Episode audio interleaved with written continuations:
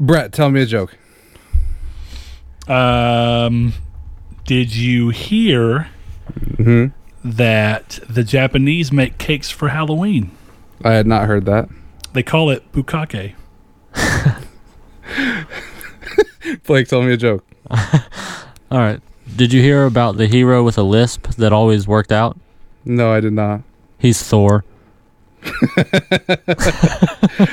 Okay, a bear walks into a restaurant. He tells his waiter, "I want a grilled cheese." the waiter, the waiter pauses for a second and says, uh, "What was with the pause?"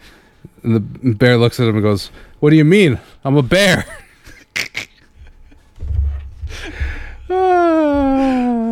Oh boy. Well, now that we've injected some levity into this episode of Midweek Matinee, we are covering 1988 war tragedy Grave of the Fireflies. Well, Brett, how are you doing this week after I'm doing okay. Uh, as long as I'm, you know, sufficiently drugged, not like hardcore drugged, you know, Just but as long as I'm sufficiently ibuprofened up, um, I'm I'm okay. Nice, yeah, because you got your wisdom teeth out, so the I audience. sadly did. Yes, You got a Uh, morphine drip? I wish uh, I, could, I could drip myself to death, but um, They're not as fun as they sound. They limit it. I had one after my surgery, and it's like one every like three hours. It's like, why do you hand me the button if I can't use the button? But you torture me. I just, I just remember when I got my wisdom teeth out. It was right around Christmas time, and I went to a family Christmas like high on my ass on Percocets. Yeah, see, I have hy- I had hydros and ibuprofen, but opioids will constipate you if you take them too much. So I avoided them completely because I don't want to deal with that.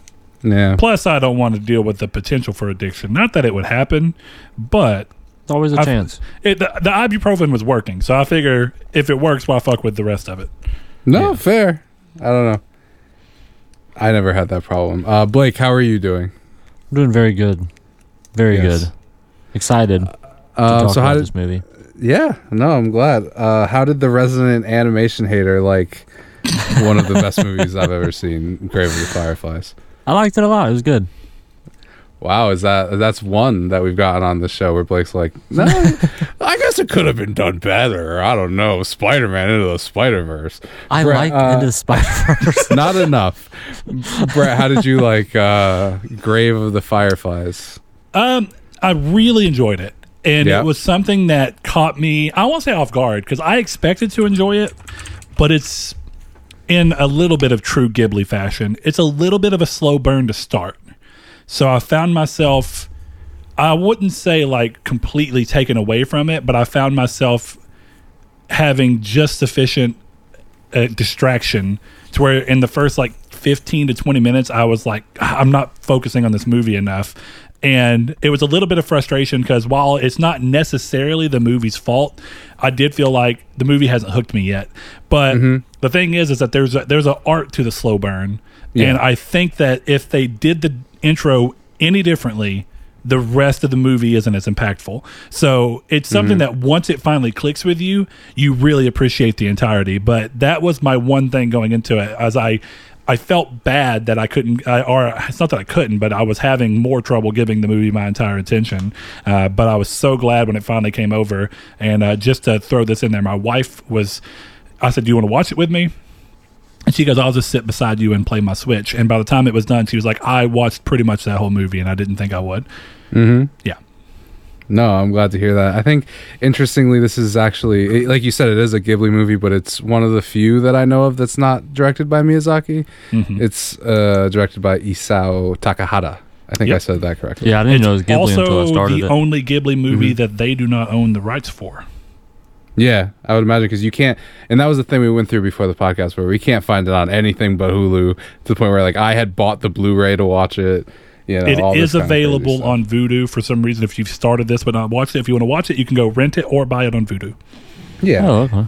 I would say maybe don't listen to this. Stop listening. I would absolutely say don't listen until after you've watched. I mean, Yes. it spoils it with the first scene. It doesn't. It does not. It spoils a certain thing. It does not spoil the part that's upsetting about this movie. I think. Oh God! I mean, I mean, there's a yes, lot of upsetting parts about it, but yeah, I gotcha. Yeah, the movie's more about Setsuko than really anything else, I think. So I think the beginning just sets the stage for nothing being happy.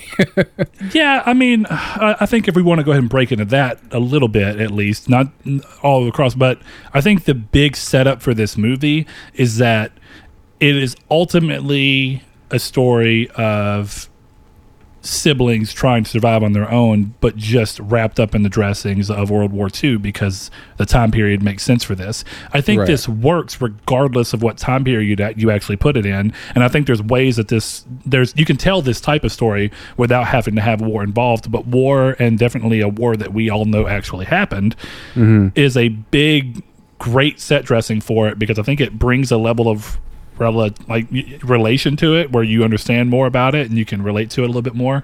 Um, we all know of war, but I think this type of movie does a really good job of kind of exploring more of uh, what the impact of war is. It's a war movie without being about the war. Like it is Yeah. about the war, but it's more about the impact of the war on everyday people.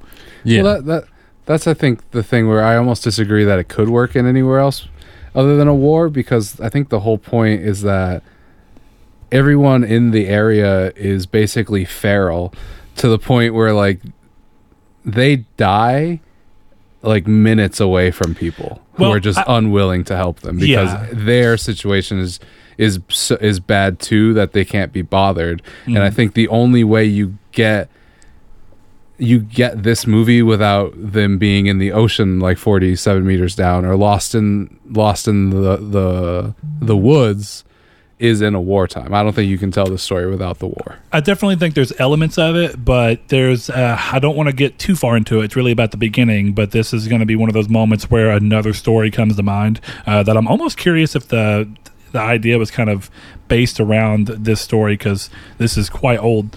Um, the beginning of NieR. Uh, as we know it in the West, and soon to be coming the remaster of NieR Replicant.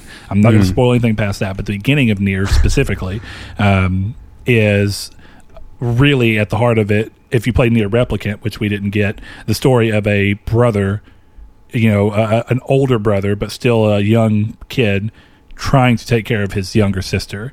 Yeah, and well- I think that that I was what I was about to say is I guess it depends on what you define as war. I think that struggle and hardship amongst a group of co- collective people is the is the way you, you get this movie. Now, I guess you Well- can get that without traditional war, but I guess at the at the same sense, it's it's war is not necessarily what causes this so much as the hardship of everyone collectively is what causes the events to unfold.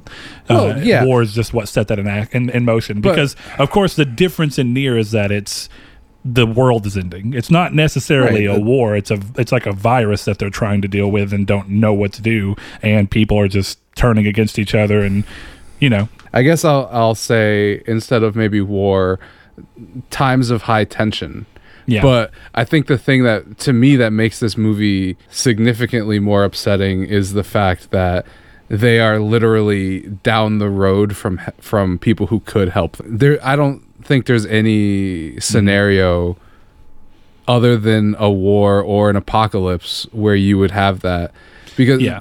if if this was like you know because you could get to a point and this is going to sound pedantic i don't mean to be where the avengers is about two people trying uh people trying to help each other. You know what i mean? So you could kind of blow out that to mean anything. Whereas i i guess that's why i kind of was more on the side of disagreeing with you because it i don't think this story works this way. At least for me the most devastating thing was that everyone could have helped this little girl and i guess by pro- proxy him too and they could have gotten that help being just a few minutes away. But it was so everyone else was so hard up that they couldn't help them whereas in almost any other scenario but this one person would help and then we don't have this movie you know sure, yeah. not to be long-winded about it Yeah, but when you set the stage for everyone to feel a need to really clutch to what's theirs due to the potential for famine, yeah, I, I get it. I mean, you're not wrong, but at the same time, I think the age of these kids is, uh, and of course, the conflict around, and not even. There is conflict within the village itself, but it's the really it's the grander scale conflict that's you know forcing the hand of everyone. It's a really interesting movie, and um, I, I really I really like how it tries to view the atrocities of war in a way that I think impacts the viewer more than just watching war events unfold. Like, you know, you can watch a movie like Pearl Harbor or Saving Private Ryan. I'm sorry because now you you get you mentioned Pearl Harbor and earlier I had been thinking like what if you just watch these two movies back to back? So you watch Ben Affleck's Pearl Harbor and then immediately into Grave of the Fireflies. That would be like a ten out of ten out of ten out of ten uh, double feature. but the difference between those movies and even something like Dunkirk is it's specifically well, Dunkirk is actually kind of a middle ground, I feel like. But you know, it's like in the midst of war and the actions of war. I mean, yeah, you have moments of like the the bombings and whatnot here, but realistically, most of the conflict that we're really experiencing in the movie is not the conflict of the war itself it's the conflict of the people because of what the war is causing. It's like you have these moments where everyone seems happy and, and able to almost live a normal life and then suddenly you kind of see everybody turn on each other as things continue to get worse and worse and worse. It's um it's it's definitely about how monstrous humans can be but i also think just to you know we'll get into that in the long run but i think there's a little bit of a thing where i think that there part of what makes this movie so interesting is i think that there is a there's a version of this story if we were going to look at this as something that really happened right? Where hmm. you can ask yourself if he'd swallowed his pride and returned to the woman in the village would things have turned out differently? And you know it's it's one of the sad parts in the movie to begin with as an overarching thing because it's like you know they went out there to try and get their freedom but in a lot of ways them going out there is what you became their undoing Uh, Blake, what do you think? Do you do you think they should have gone back? Um, I mean, realistically, yeah. Yeah. Because like if they did, maybe they wouldn't have died. And I don't know if it was necessarily like the biggest like pride thing, or more so of like they were being like very mistreated. It's hard to say no, they shouldn't have gone back because like obviously They they, should have. Maybe they'd be alive. yeah. but at the same time, I don't know that I would have gone back. hmm So like I Well, get get- it. Yeah. See that that kind of brings up a, a point that I had planned on bringing up anyway is how exactly she passed away. Because we know that she died from malnourishment, but the movie, at least to me, implied that she was refusing to eat. And I think that she would have refused to go back regardless, even if he was willing to swallow his pride. Which again, he he's the quote unquote old adult or the older sibling, so he could have dragged her, but Yeah. I think he knew that his sister wouldn't willingly go back there, so they didn't go. You know. Yeah.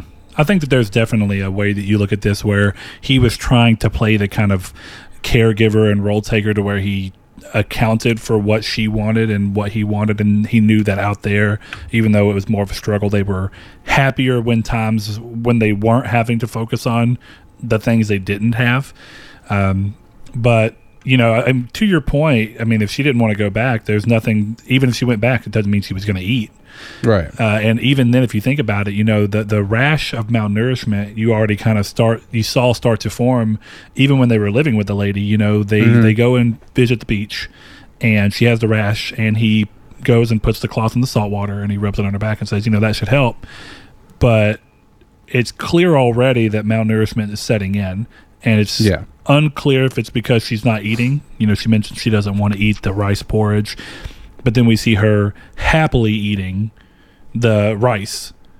Yeah. So I, I mean, you know, it's, but it's also weird because I think this movie does a lot with you know grief and how even though he was trying to be the caregiver, there's a lot that you can see from Setsuko where she is trying to also take care of her brother and be like, no, you eat and you make sure you're okay and yeah. it's yeah it's it's a movie literally just full of uh, heart-aching moments and and concepts and thoughts to even have to think about children having to deal with Yeah. So, if you don't mind, I have a question for you guys. Go ahead. Did you all go into this movie expecting like an anti-war or maybe even like an anti-American sentiment, which would like for what happened be fair, but like I did. Like when I started watching it, I assumed like, oh, this is gonna be like anti-war, but really, it never really preached or said anything like that. See, it's interesting. Uh, and full disclosure, I ex- I was wondering if me and you were going to agree or argue on this point before the podcast. But I think it's, I think in a lot of ways it's anti-war, and I also think in a lot of ways it's pro-war, which is super weird for the type of movie it is. So and the, go ahead. and that's that's really interesting. I, I was just wondering what what what what in the movie made you think it would be pro-war? Maybe it's a stretch, but it's the one scene where he finds out that Japan lost. And he's upset and he about was, it. he was upset that Japan surrendered. Yeah, so to me that was almost one of these like very subtle like I would rather live through this than us lose. I was maybe that is also almost like an in point of like oh he was indoctrinated into the empire way of thinking, you know, but Yeah, I don't know. I- think that- the, what leans towards that is the fact uh, of the way he says it. Now, I don't necessarily think it's pro-war, but I could see where you're coming from from the fact that he says the great empire or, you know whatever it is, the great regime empire, whatever Yeah. it is of Japan has lost, and he says it with almost a sense of like he's been taught that that was not.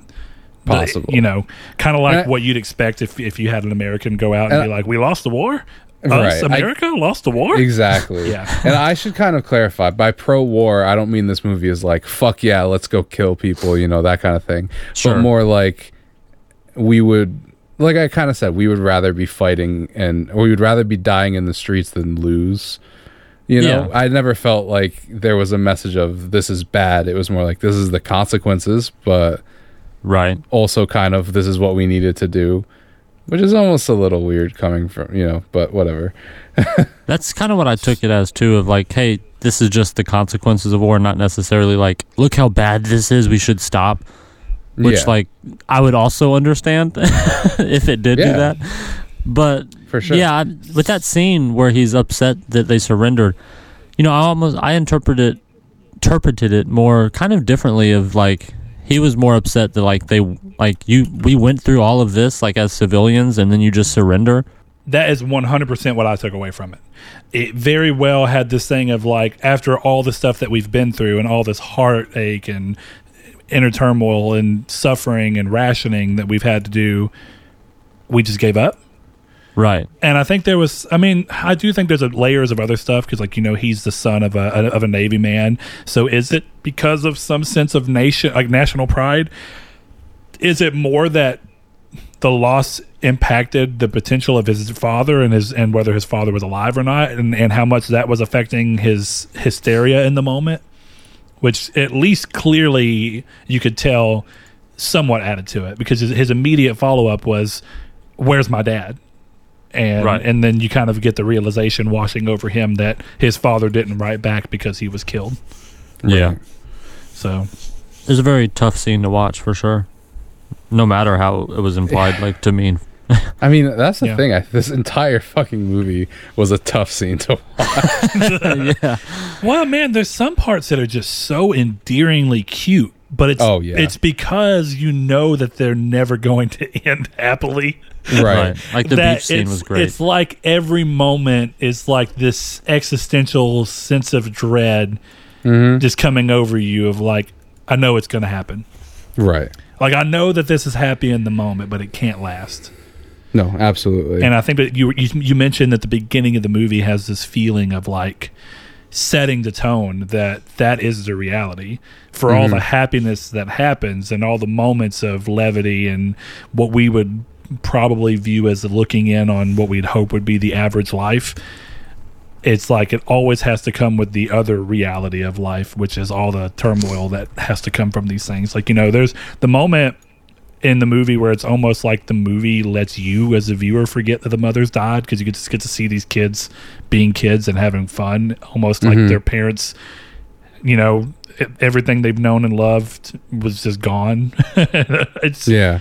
It's a very pulling movie in that regard Yeah. So how did you guys feel about the aunts? thought she was very, very rude. yes, I would. Uh, I would have to be agreeing with you, but I guess the question is like when I watched this movie, like I didn't like the aunt, but the more I think about it, the more I don't want to say justified, but I guess understandable her position is. You know, I think her problem for me was the big like, oh, my family's in the war, we're more important than you kind of stuff. But it just seemed to me like, oh, I'm worried about my family and they they're going out and you're just sitting here. So I I kind of felt for her, but at the same time, she basically killed two children. Hmm.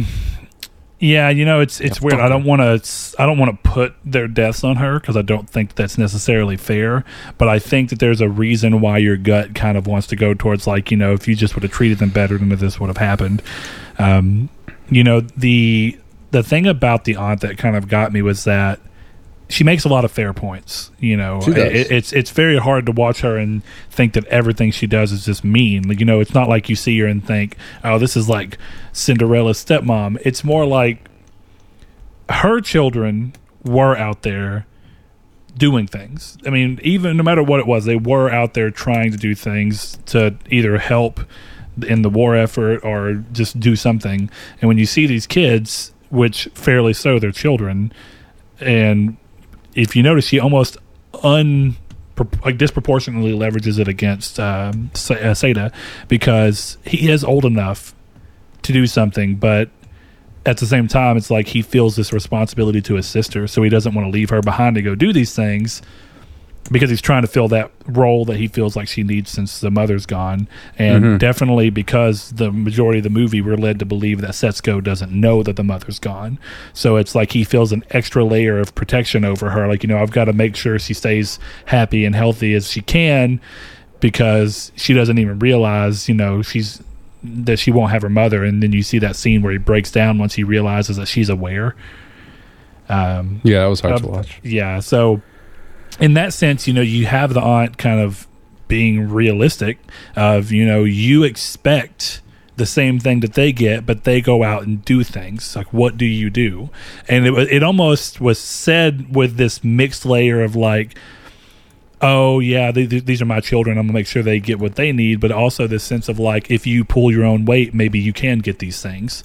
You know it, Mhm. it, it was almost like it was said with hey you know this is something for you to work toward but if you don't want to work toward it then yeah i'll feed you but it's just going to be rice porridge and you're going to get you know what i get if you kind of think about it Yeah, because she's guess eating the rice porridge too That's fair.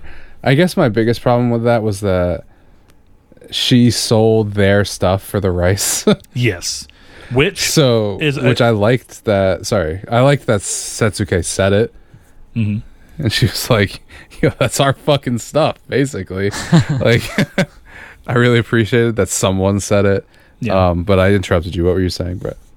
Uh, no, I, I like that that was said too, but at the same time, you know, there is uh, the interesting thing about the aunt is that almost every step of the way, I see a fraction of where she's coming from. It's like, Yeah. yeah, you know, she did take your mother's stuff. And she is benefiting from it too, but that's because y'all are benefiting from living living under her roof and under her care. And just as much as you had to give up something that you considered to be yours in order for you, and eh, I thought it was really interesting that she gave them half the rice. Like here's Yeah. your share. This is what you get, and and then she went and kind of went through like, oh, you know, you can have all this. I thought I thought that was a cool way because it was kind of like acknowledging that in this situation, everyone kind of has to do their part, and the kids' part in this was having to let go of something they may not have otherwise wanted to let go of, mm-hmm. and each of them benefited from it. So I mean, it's you know, it it it was two fair points kind of being met with each other, and Yeah, but well, that was like I almost w- was wondering if they were going to have a scene of them going back to the house and taking the other half of the rice when they left, or something like that when they were getting desperate. Um, Should have. But yeah, I agree. Um, we've been kind of talking about the movie, and I didn't. I meant to ask Blake this early. How did you feel about the animation style and like the way it looked? Because I know that's a big roadblock for you. Yeah, I thought it was really good. I mean, Mhm. like we've talked about with the, um, fuck, can't remember the name of the last one we did. The anime- Spirited Away. Spirited Away, yes. The um, it wasn't necessarily animation style because I thought it was animated beautifully, but It's more so like the ridiculousness of it, I guess. To quote my Yeah. good my my boy uh, Rob Dyrdek. It was it was too fantasy for you. Yeah, So I that- think so, which is weird. I was gonna say because I'm not not that you've seen it, but like the stuff like Warcraft or even fucking Lord of the Rings, does that that works for you in live action? If that was uh animated, you don't think you'd be a Lord of the Rings guy? yeah, I think so. I think if it was like even if it was the same exact movie but animated, I don't think I would enjoy it near as much. See, I find That's- that so odd. So Yeah, just that's it crazy to me. being viewed in a because I think something's whimsical in nature, regardless. I mean, I do think the animation has the ability to help sell whimsy, uh, just by nature of being able to, to exaggerate and you know have things proportioned differently and it not feel weird. Like you know, if you had something disproportioned like crazy in a movie that was about real people. You'd be like, "What the hell? This is so weird." But if you see a cartoon character with a ridiculously big smile and a large head and a small body, you're like, "Ah, it's cartoon."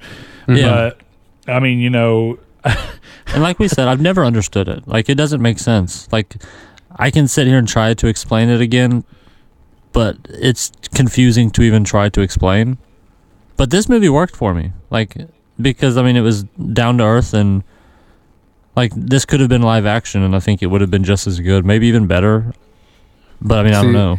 I don't know because that's my thing, I guess, which is we will get off it, but that's what I find interesting about this is that I never want to see this in live action. Me the same way. I never want to see like Into the Spider Verse in live action. yeah, there's something about the animation that I think really weighs into a lot of the themes that this story presents. Now, I'm not saying that I do agree with you, Blake. They are the movie as a whole is much more leveled out and grounded than something like Spirited Away that's very fantasy driven and you know I, I keep wanting to say whimsical but I guess that's kind of what it is it's mm-hmm. it's got a bunch of odd characters that only really exist in that kind of crazy fantasy world uh, Sure. but I but there's something about this movie and a lot of the things that it does that I really think the animation does a lot to lend itself toward and also good lord does this movie look gorgeous I mean It does. the whole way through, you know, when you look at something being made in what, 88? Is that right? Yeah. Yeah. I mean, it looks so good, even by modern standards. There's something that's so great about that style of hand drawn animation when it's actually that clean of a level. It's just, Yeah. uh, it's insanity. Yeah, I don't know. I kind of feel about specifically because I know there is the live action version of this movie, and it's one of those things where I kind of feel like when you see a girl who does like cosplay, and it never looks good to me. Not because the girl's not hot. I'm almost positive she's hot. Whoever I'm talking about, but. I know what Laura Croft looks like, and you don't look like Laura Croft. You look close to Laura Croft, but there's always I always get that like this is gonna sound insulting, and I love I love women. Feel free to do your cosplay, but there's always this little bit of like dollar store version of that.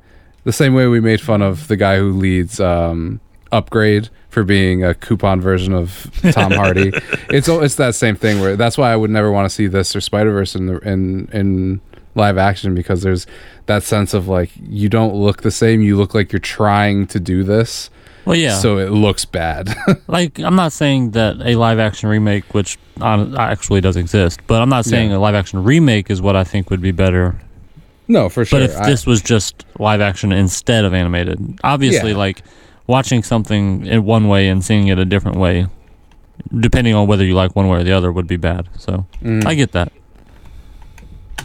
Yeah, I, there's something I like about doing an, a medium like animation, which is often used to things that are so beyond the scope of reality, being used for something that could be done in real, like, you know, in just typical uh, live action fashion. Like, nothing about the story requires to be animated, but I think that leveraging the animation leads to a very interesting movie. And I also think it goes to show that you know, uh, at the time, even more, I think that there, in America for sure, there's always kind of been this thing that animation is like a lesser medium and that it can't tell as serious and interesting and thought provoking stories. But I think this movie, and definitely in 88, I don't necessarily know if the um, English dub came out in 88.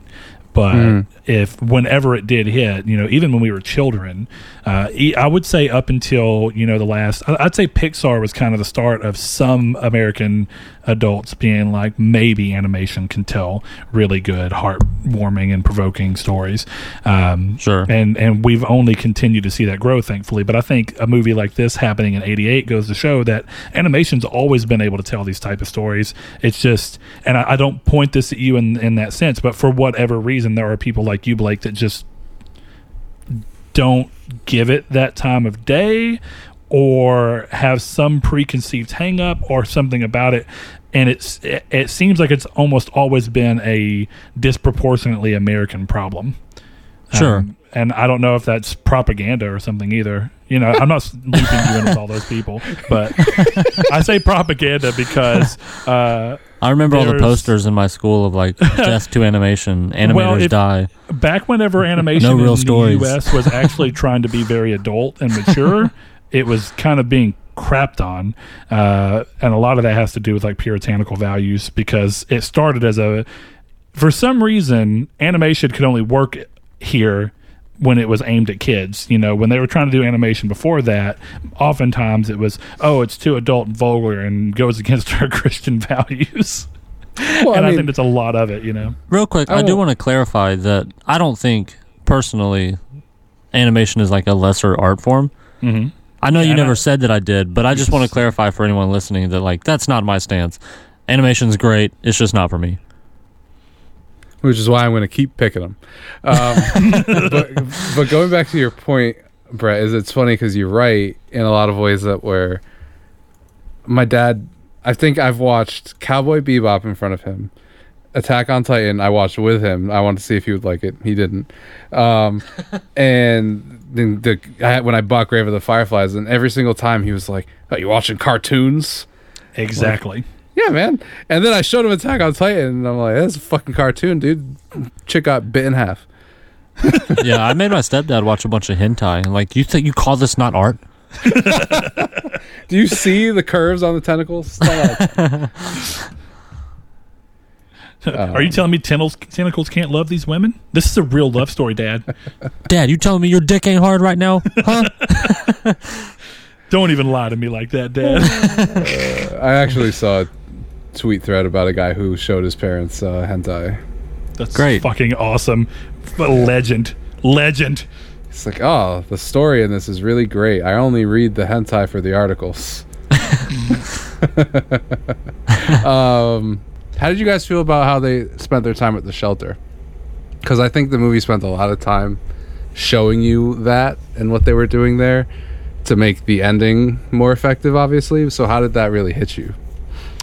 Now, just to get a little bit of clarification, do you mean just specifically how did the time at the shelter hit me, or how did it hit once it kind of? No, how did the time with the shelter hit you? Because we'll talk about the ending. I'm just trying. I don't think we need to like specifically go through everything at the shelter. I think that kind of it can kind of encompass itself. Yeah, I don't think so either. You know, one of the things I thought was really interesting about the time at the shelter, just because when it happened, I thought, oh, this is of you know, you, when you're watching it, you almost expect the kids to show up, but this comes, you, you know, when we see the four kids come with what looks like fishing gear to the lake, and they're Yeah. looking at the shelter, and they're like, what? Somebody living here, and um, there's kind of this they're looking and kind of making fun of the situation and viewing it in a weird way. And then I looked, I, I, kept expecting at the time, like, okay, uh, Seita and Setsuko are going to show up, and Yeah, this is going to that. somehow have an impact on the way that they view their current situation now because of the fact that they're not like a normal kid. And then that really wasn't.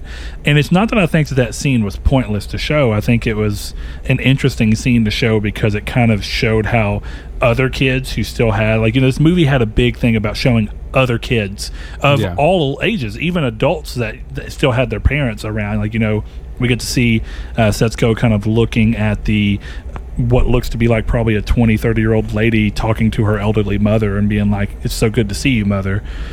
It was just it it was one of those small scenes. It's like it wasn't necessarily centric to the, our main characters and it was so interesting that the movie chose to completely show scenes that had nothing to do with them.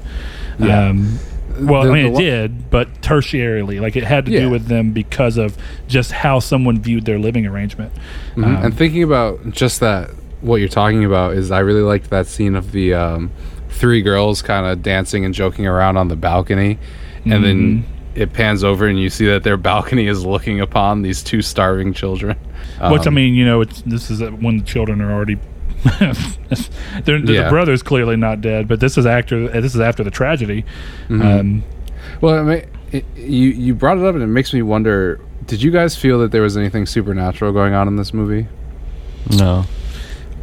now, I I guess no, not really. You know, I think So- that clearly the way they chose to manipulate the timeline, um, it almost kind of looked like it might have been Seita looking back on his life and kind of Mhm. like recapping his life. The way I kind of viewed it uh, wasn't supernatural. I thought that the way that the movie plays out sequentially could be viewed as it jumping between times, or it could be viewed as him having his life flash before his eyes before he dies. That's kind of Mhm. the way I took it. It's like we were seeing his life play out in his little pre-death flash of your life.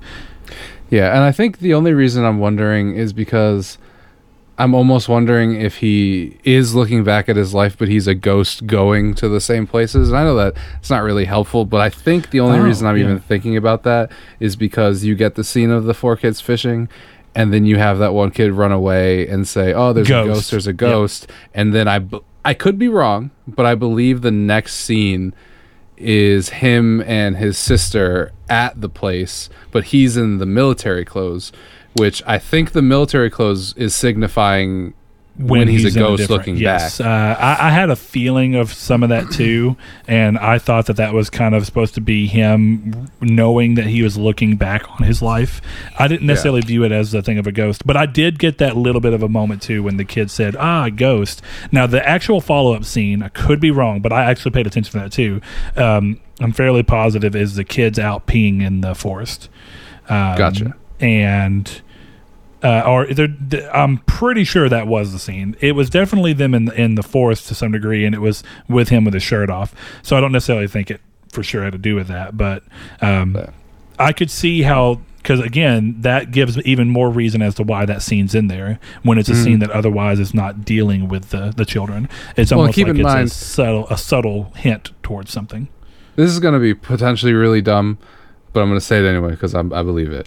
Think about when he, he picks up, like like when you start getting these flashbacks is when the janitor throws his sister's ashes into the forest, Mhm. and the the he he picks it up and restores it, and she's with him. hmm So it's almost one of these things like, is he tied to the tin and she's tied to her ashes inside the tin? Yeah, to me that was kind of just like the you know, as we know with a lot of Studio Ghibli stuff, this idea of like the the spirit, the idea of what happens, to, you know, with the Right. spirit. Um, I personally just happened to view it as more of something that was like a uh, him rejoining his sister. Uh, Yeah. And that was uh, clearly your first hint that she was going to die, kind of like what Blake said. Yeah. Um, but I mean, again, there's a lot of leads towards how this could be subtle little hints over this actually being something more than that. I was going to say, Blake, how do you feel about my uh, ghost conspiracy theory? I don't know. I just kind of took it as like he died, and then the guy threw the tin, and the ashes came out, and they just kind of met. Like I didn't think too Mm. much of it. I guess I don't know. All right. Fair you enough. know what? I think I figured it out. I think the reason the animation doesn't hit with Blake is because it's very animation's very very abstract. And a lo- I, I- I mean this in the sense of the fact that Blake watched that and just didn't think much of it, and it was like, oh yeah, Yeah. it's just them showing something. I think Blake that you're a more what you see is what you get kind of thing, and when you did when you take the things and put them in a more again, animation tends to do these things through other means. They try and find another way to convey things that we all know and feel through certain visual flares. Uh, now, of course, I think modern day live action movies are getting more to that degree, but um, you know, there's that's a big thing. You know, you talked about how um, Spirited Away felt kind of. I don't, I don't want to say goofy. What was the word that you used for Spirited Away? I don't know, like out there. I guess I don't remember. outlandish, otherworldly. I mean, Yeah. something to that degree. Redonkulous, maybe, and a lot I of that said. is because it's just them giving personification to certain, you know, it's like, oh, this is a spirit that is supposed to embody this negative trait or this trait or this. And it's, I mean, I, I'm not saying that's for sure it, but I find it interesting that your answer to that is that you kind of just took it for what you saw. Yeah, kind of with Brett there. It's I don't know. It just nothing about this movie was outlandish or crazy that would imply that they meant anything else. Like by that scene, I don't think. Well, I think, I guess the only argument I would have there is that the movie happens after he dies. And I think if you look at it linearly, which is why I come to the conclusion that he's a ghost the entire time looking back, is I think the movie's told linearly, but his life is told non You know, kind of kind of in the way where Endgame does their time travel where it's you Yeah, can go something. back to the you can go back to the past, but your future but you going into the past is still you continuing on your future, you know?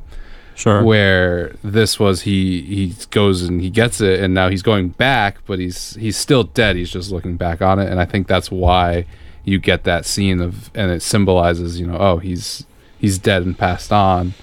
Yeah, I didn't really think of it much as like he was looking pa- back at his life. I thought it was just here's what happened, and now let's go back and show Here's you what led to this. what moment. led to it. Because Yeah. movies do that all the time. It was like, Of course they like, do. oh, yeah. it- like This is how I hell, got Mission here kind of Impossible. thing. I think it was three did that. It started out with like showing his wife being kidnapped as the first scene, and then it showed the rest of the movies just leading up to that scene and a little bit after. yeah, after. non-linear Yeah. storytelling to a degree. Like uh, Un- Uncharted 2 starts with you in the train and then they decide to make you do the same thing over again halfway through it.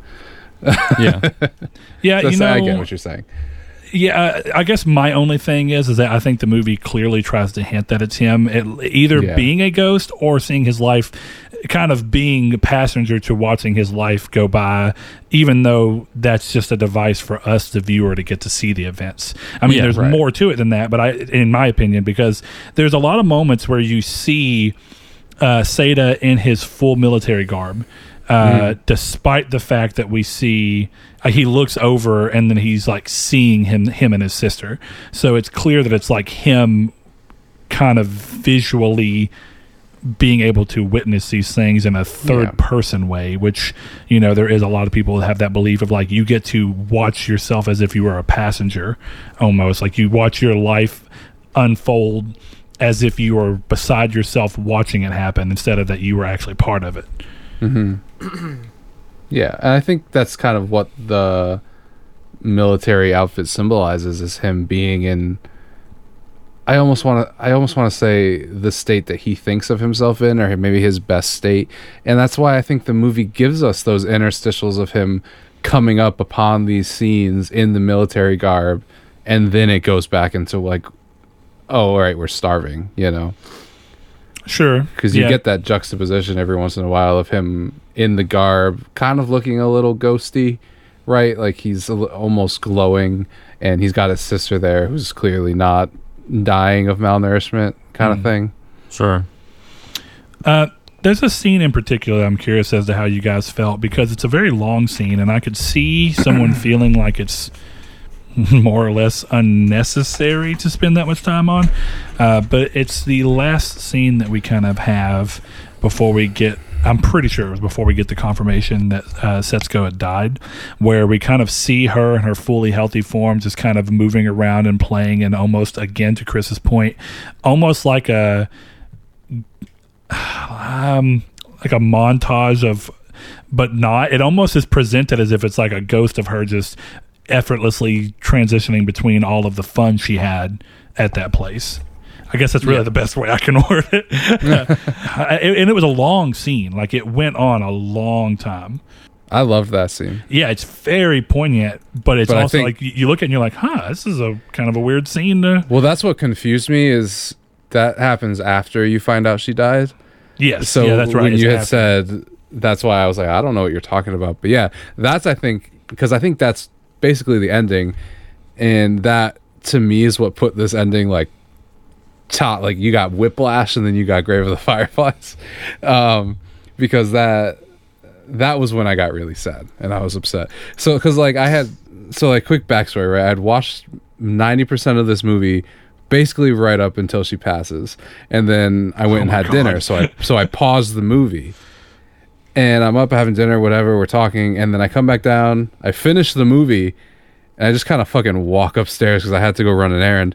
I was like, "What's wrong?" And I was like. The movie was really sad, and I was literally like away That from cartoon was sad.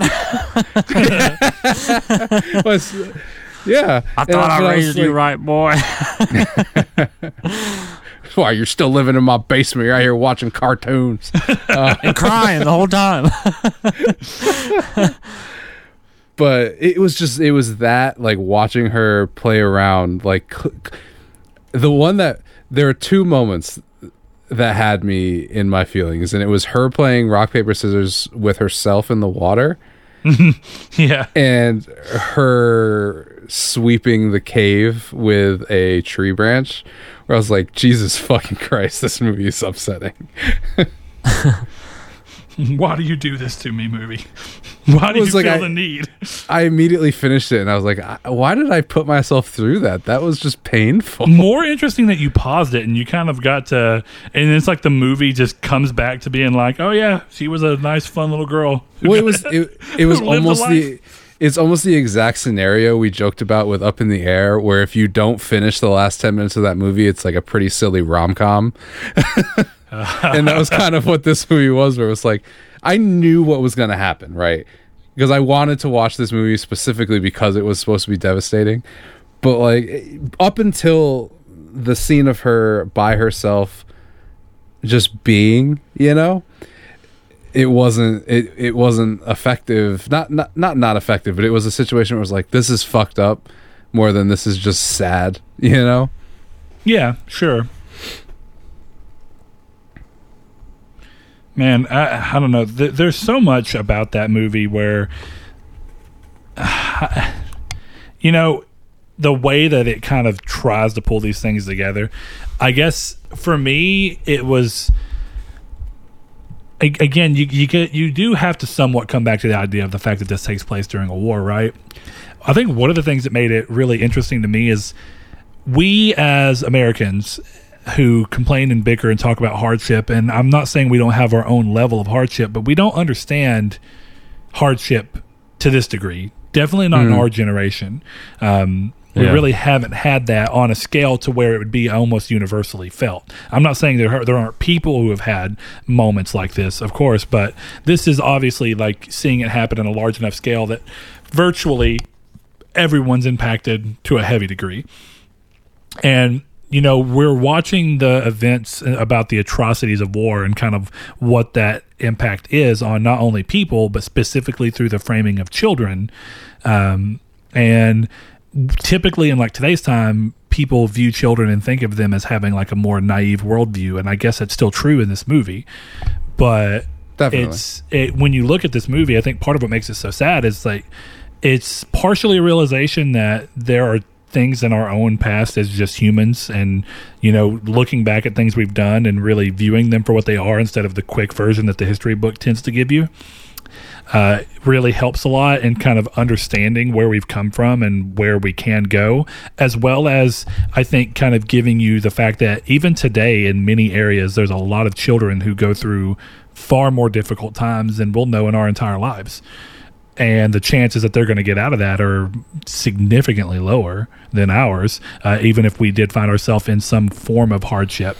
Um, it's, I think that that's, it's the realization of like, I, I don't know if it hits me harder because I have a kid. You know, I think to myself like, you know, I have a daughter and she's five, and I don't know exactly how old Setsuko is. I'm getting the vibe Four- of like three to four. yeah i would say that her Um, brother's 14 i know that yeah. much. So when you look at that, you know, I think like, you know, what if for some reason, um, the only people, you know, what if something happened, you know, all this things went to hell and me and my wife died and this happened. I mean, it's kind of hard not to put these things into your own worldview and be like, you know, what is this and how would this impact the way that I would view about these things? And it's horrible to think about your kid having to go through something like this. But this is a reality for a lot of people even mm-hmm. today, let alone the fact that it was a reality for a lot of people, specifically in something the scale of World War II.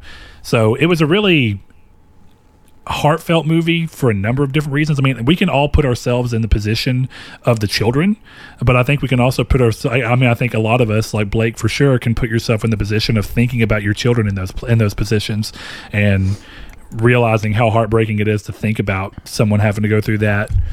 That's not even yourself. You know, I mm-hmm. think some. I think a lot of people would look at this movie and be like, "Oh, I could put myself in his shoes," but what about just looking at it through someone else's, you know, as not for yourself? Like, what if you projected this onto someone else and just watched them go through it? You're going to realize the horrors of the world for what it actually is. Yeah. Yeah, I don't know. It's hard because the one question I kept asking myself is, would I do anything different than any of those villagers? Right? Like, would I have helped them? Yeah. And if someone's And I- stealing your your fruits and vegetables that you're putting all this time and effort into, Yeah, and that's the thing is, there's a lot of me that's like, I think I would have been the same selfish as them because I you don't have another option. You know, as much as you want to say, "Oh yes, I would help them," of course I would help them. well, It's easy to say that now that you when you would. can- exactly. That's my thing is I don't think in that scenario I would. I, w- I would be fucking rabid. You know? Oh, you want to take rice off my kid's plate? I'll fucking kill you. Yeah. No, that's exactly what would happen. It's you know, I think for me one of the big scenes that kind of really it was a big moment for the movie is whenever he visits the doctor with Setsuko and Yeah. he's kind of like talking to the doctor he's like can you give her medicine or something and the doctor you know, it's easy to look at what the doctor is coming off as kind of like jaded and like he's been having to deal with the world the way it is and the fact that there's not much he can do with what he even has the ability to do. And you kind of see like, you know, can you give her something? Can you help her? And it's and the answer is she needs food. It's like, you know, mm. no matter how hard I try, I can't just and I it is interesting that the doctor says it with almost like a hint of like the medicine is food. You, you just got to go feed her, and then you have that break in Seita where he's like, you know, where do I get food? And it's like with that desperation of like, do you not think I know that? Do you not think I've tried Right. that? It's mm, Yeah, I mean that, that- uncomfortable. Yeah, it was very like I don't know. They I wish the doctor had been a little less arrogant, but at the same time, it's like you said, he's seen people like this day after day. He's kind of gotten hard to the fact that like yeah, I don't even know if it's arrogance so much as it's just like I think the arrogance comes the more from situation around you. Yeah, I think the arrogant feeling comes more from the way he was animated than anything else. Just yeah, he has like a very smug look on his face almost, but yeah, it's it's like a, a look that could have been smug, but it could have just been like just how he his face is. discontent almost even like it's just Right. th- this is reality uh, Yeah. Um I don't know. I guess we kind of covered everything in the movie, so does anyone want to kind of hit on some scenes specifically? I know we've kind of gone through that, but um you know i have this this thing in the movie where often where it's weird to say this but Seita in all of his stuff of course he's trying to play this older role but it's always like greed is uh, is this thing that I see constantly between them, and it's a it's a and it's true. It's the greed of children, right? I think when you're growing up, your per- your first purpose as a being, as a human being, one of the first things that we learn to do is to think for ourselves and be selfish. It's what we're supposed to do. It's we're Yeah. supposed to preserve ourselves first and foremost. Because how can we do anything for anybody if we're not even around? but you know, every step of the way, I kind of got this thing of like, well, why don't we get this? Oh, and the old lady's like, well, you know, you don't do the same work, so you don't deserve the same output. And it's a fair point to a degree. And then you get this thing where they go out and set the net up and they're living in the thing. And I remember thinking, like, you know, they caught a couple of, you know, like what, five or six, let's just say 10 even, of the fireflies and put them in there. It's plenty of light. It was all they needed. But then it goes out there, it's like, let's catch hundreds of these things and then put them in here and let them die. yeah, Uh, and there was this sense of where it's like, it's always that he keeps going too far and pushing things too far, and he he lets greed kind of continue to push him into a situation.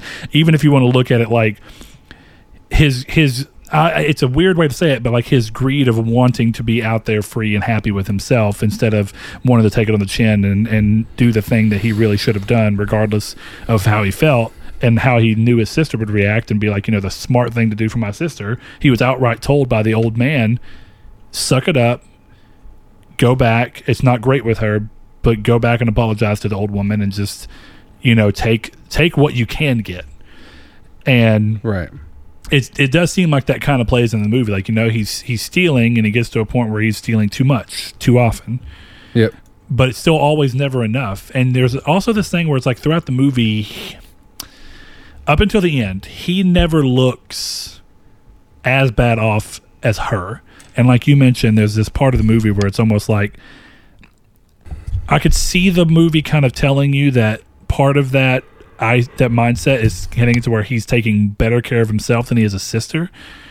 But the movie, at least from what it shows him saying, is like he's trying to take care of his sister, but it's like you don't see the same level between the two of them. And whether that's just because his sister refused to eat or because she was younger and the impact was stronger on her, I don't know. But it, there was this weird thing of where like the, the kids didn't know when enough was enough.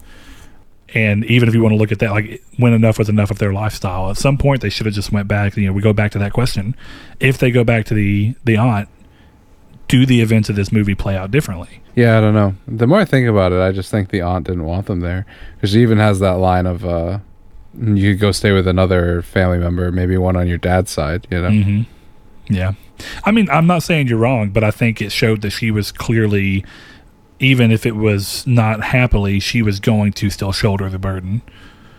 Definitely. Yeah. Um, Blake, do you have anything else you want to hit on before we get out of here?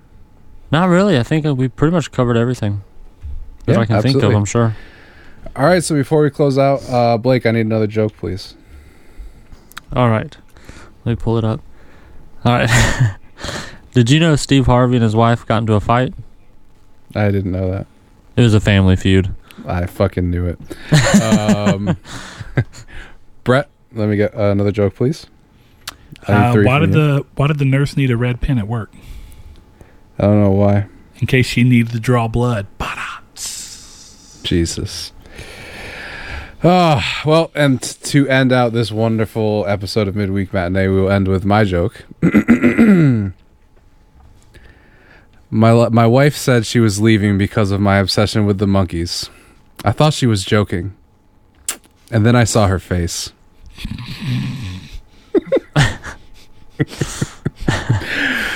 uh, Brett, what you ro- what, what? How many stars did you give this movie?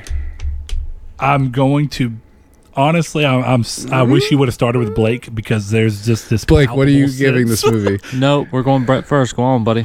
I'll do it. My problem is, is that I just have this sense of anticipation that you're not going to give this movie the rightfully deserved five out of five. He's definitely not. Um, which he should, but I'm not. Blake, what'd you give the movie? Four out of five. Fuck you.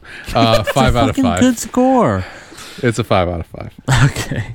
okay, listen. This is what this is. This is all I want to do. Blake, explain to me, and I, it, it's fine. You, you can't be wrong. I'm not saying that. But out of curiosity, explain to me why you don't think why you think it's a four out of five instead of five, a five out of five. Again, I don't think you're wrong. I just would love to hear what it is Sure. about the movie that you think didn't quite jive with you to push it up that extra point. I think you're wrong, but I also want to know.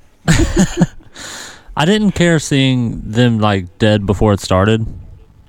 So do you I would have that the way preferred- movie opened? Yeah. I don't typically like when movies open with the ending or like what is close to the ending, you know? Um, I mean, I think that's that's not a fair point to say that it, it does open with the ending. I mean, you know, it's to, to be fair, it's one of those things where it's not the destination, it's the journey.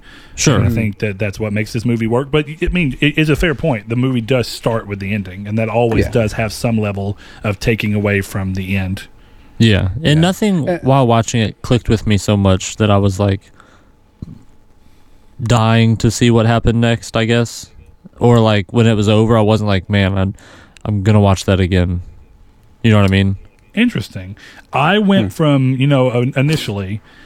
I told we were talking about where to watch it, and I mentioned that of course this is on Hulu right after I canceled my fucking Hulu subscription. um, and of course I went and checked to see if my Hulu subscription was still active because I had a few days whenever I canceled it before it actually went out. Um, but when it, whenever it became obvious to me I was going to have to re up my subscription, I was like, "What? How much is it on somewhere else?" And I saw it was seven dollars on Vudu. I said, "So I can spend seven Oh, a dollars on. Vudu to own the movie in high def, or I can spend, or I can rent it for three dollars, or I can spend six dollars to stream it on Hulu." Yeah. I was like, you know, screw it, I'll just buy it. And I went from being like, worst case scenario, I bought it, and at least the money didn't go to Hulu.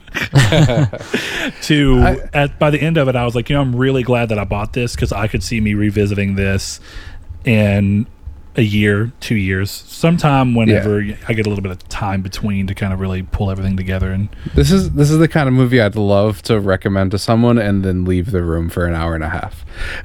it's not a yeah it, I, I completely agree with that i think this is a movie that needs to be watched alone i think you need to be left alone with everything that's happening i should say not you shouldn't be watching it necessarily for the first time with someone else who's seen it in my opinion i think you really need to be everyone in the room Yeah. needs to have these feelings new to them and simultaneously and kind of let them soak in Yeah, and, and and in all seriousness, four out of five is a five out of five for an animated movie from Blake. So that's true I'm counting it as four weeks in a row of all fives across the board. bang bang Damn. it- it's not four weeks in a row. It would have been if you'd given it a five. Yes, I didn't give. Frank a five. He's saying four for him a four oh, myself. Oh, got you, All- got you. My, My last Yeah. four picks have been all five out of fives. I've been on a fucking roll. but no, I I mean, one day I'll pick. I'm gonna keep picking animated movies, and Blake's eventually gonna give one a five. It might be Akira. I think that's the one I'm, I'm thinking of. really you think it'll be akira I don't. It's I've seen be. clips of Okay. Akira, and it looks fine. Brett, how about you take us out of here? or no, fuck, Blake. What's your movie for next week? All right, so this is unfortunately only streaming on Shudder. Okay. As of far as far as I can tell, Just Watch doesn't show that it's available to purchase anywhere. But it's called Butcher Baker Nightmare Maker, okay. and I've been seeing really good things about it on Twitter, so I've been wanting to watch it. And I figured this was a perfect opportunity. No, It's a what the 1982 slasher film. Huh? oh so it's something older Yeah, so Oh, you it'll be know, a I fun. think I saw. I think I saw you share a, a picture of it. Uh, of something. Possibly. yeah, because I know it sounded familiar, and now that you're saying that, it kind of checks out. Yeah, it looks like a fun, probably cheesy 1980s slasher. Thank you for listening to Midweek Matinee this week. I hope you're not too sad. Go hug your family members, I guess. Uh, Brett, how about you end the show? All right, guys. Thank y'all for joining us on Midweek Matinee. Remember, if you want to go find us on social media, you can head over and find Chris individually at FIGZ21K on Twitter. You can find Blake at Popes underscore Blake underscore 92 on Twitter. You can find me on the weekly PlayStation Podcast Twitter for Triangle Square to PlayStation Podcast, where you can hear me and Saul every week talk about all things PlayStation, except for weeks I get my wisdom teeth pulled. And um, occasionally you can hear me and Chris talk about video games in a fashion very close to this with our spoiler chat series tomorrow, uh, day after recording, today just a little bit, our NieR Automata episode goes live for free people. So go check that out if that sounds interesting to you. And lastly, if you want to support the show with more than just your time, which we promise we love you for, then head over to our Patreon. And actually, I'm back up, Chris. Edit that out real quick. If you want to discuss with us on things about the show and your thoughts on the movies we talk about, head over to the Discord, which is always linked in the description of the podcast. Whatever service you're using, click through and find that so you can join the discussion. And if you want to support us with more than just your time, head over to our Patreon, which is patreon.com slash Nartech, and consider giving as little as a dollar per month. It really helps support the, the show, the cost to put this show out there. Hopefully, one day, the cost for Chris to edit this show in particular. And just fills us up with warm bubblies on the inside. So head over there, do that. You'll get episodes early like this, five days ahead of everyone else, as well as other cool content. So once again, patreon.com slash Nartech. We always give shout outs to our patrons, so I'd like to start that off with giving a big shout out to our newest patrons, which is Rob Warp Point. You can go check him out on the Warp Point podcast.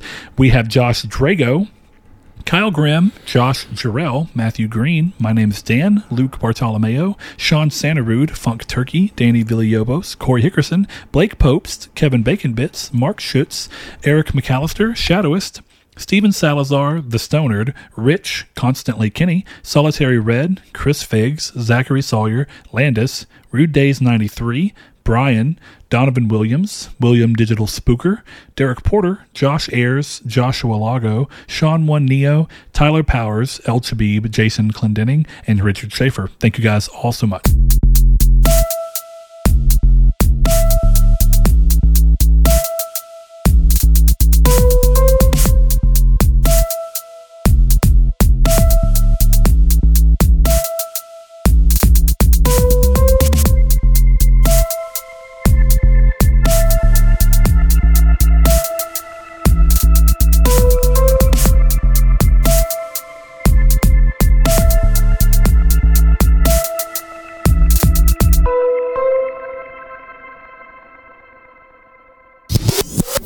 Hello, Looker, and congratulations. You have discovered the secret message. Midweek Matinee is produced and edited by Christopher Figueroa. Music is by Joshua Lago. Thank you for your support and for enjoying all these movies with us. And lastly, please send your iTunes reviews to Old Pink, care of the Funny Farm.